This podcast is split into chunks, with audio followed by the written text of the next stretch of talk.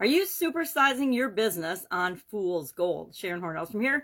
And this is not iron pyrite or iron disulfide, which is the term for fool's gold. This is actually amethyst, but I didn't have any iron pyrite handy. I'm sure I have some actually in a tub of rock somewhere, but I grabbed the amethyst to illustrate that this idiom is something that we probably do not want to be building our business on, supersizing and growing our business. Fool's gold or iron pyrite, as it is uh, more scientifically known, or iron disulfide, looks a lot like gold. And in the gold rush of the 1840s, a lot of inexperienced miners thought that they struck it rich because they would find a vein of iron pyrite and they in their inexperience assumed that it was gold and that they were going to be rich. But iron pyrite and pyrite at the time and still really isn't worth worth much. It's definitely not worth as much as gold. So whenever, however, the crystal, interestingly enough, stands for and represents abundance, protection, and confidence. So from a, a crystal value, if you believe in that kind of thing, standpoint, it is valuable to have iron pyrite around us, but it's not going to get you rich like gold would, especially in the 1840s. So what does it mean? Fool's gold, the idiom, the expression, has been around since the 1840s when people would make fun of people that didn't find gold and thought they found gold. And it means that if a plan or something that you want to achieve sounds good, seems good on the surface, but in reality, it's very unlikely that it'll be successful or of good quality.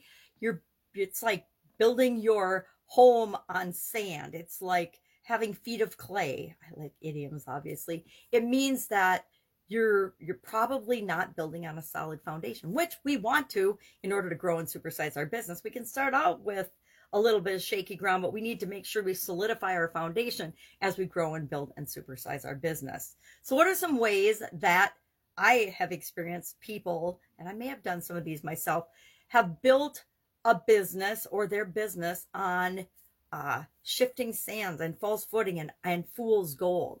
Uh, anytime we take shortcuts and hacks and uh, guru advice. I call it guru advice because there's a ton of it out there on the internet, especially with respect to marketing and internet business and internet sales. But guess what? There's just as much offline as there is online. It's just online has such a low barrier to entry. It's easy for people to present themselves as something that they're not. Fool's gold. I call I call fakers and imposters because there's there's imposter syndrome and then there's actual imposters on the internet and in the world you know, con men, we call them on the outside the internet, but online, I guess they're still con men and con women, but we just call them imposters. So there are a lot of people, and it's easy to pretend you're someone else on the internet than who you really are. So there's a lot of buyer beware that we need to keep in mind when we are both buying and selling products and services on the internet uh, it's always up to us to do our due diligence, right? If something looks too good to be true, and a lot of marketers are presenting things, if I just give 10 times the value of what I'm asking you to pay, then it's got to be a good deal, right? But remember how we create value is is how we think things are valuable and we have to remember to put ourselves in our customers shoes and create value in a way that's really valuable to them so that's my next tip is put yourself in your customers shoes, see things from their perspective.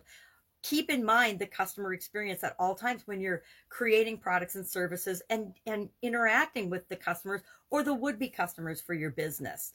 Uh, how can you reduce the risk for them so that they feel comfortable and they're assured that they're going to get what they want, the transformation, the products or services that they need and want from your organization You can do that through guarantees. You can do that through risk reversal. You can do that through free offers. You can do that through uh, other people's stories, successful people that you've worked with before.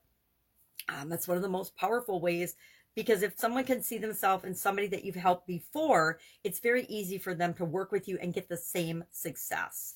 Uh, we want to be, I guess, the whole fool's gold thing and shortcuts and hacks and and um, imposters and things. I think if we're being true to ourselves pr- true to our organization's core values, our missions, our principles, our why we started our business in the first place, our purpose, we'll filter through and make better choices and decisions for our organization and for the world as a whole, right? I like to believe that everybody is creating and supersizing their business because they want to make the world a better place. Now, I know that's naive, but I still choose to believe that because then I focus on helping good, positive impactors of the world, not other people. Uh, so, curious, what's your experience with Fool's Gold? Have you ever found iron pyrite? I have definitely found iron pyrite when we were out west on vacation as a little girl as well as an adult. Uh, it it's fun. It's fun to find because it gives you that rush of thinking that you found gold but uh, then you find out, oh yeah, maybe this isn't real gold, and it's still pretty. So, so we can enjoy it for what it is, not what we want it to be. Same is true of our businesses. Be grateful for what your business is and create what you want it to be. Share your stories about Fool's Gold in the comments below, and I will be with you tomorrow with another financial idiom uh, to coincide with the annual BU 365 Day Challenge. Have an awesome day. If I can help you in any way, ask. Otherwise, see you tomorrow.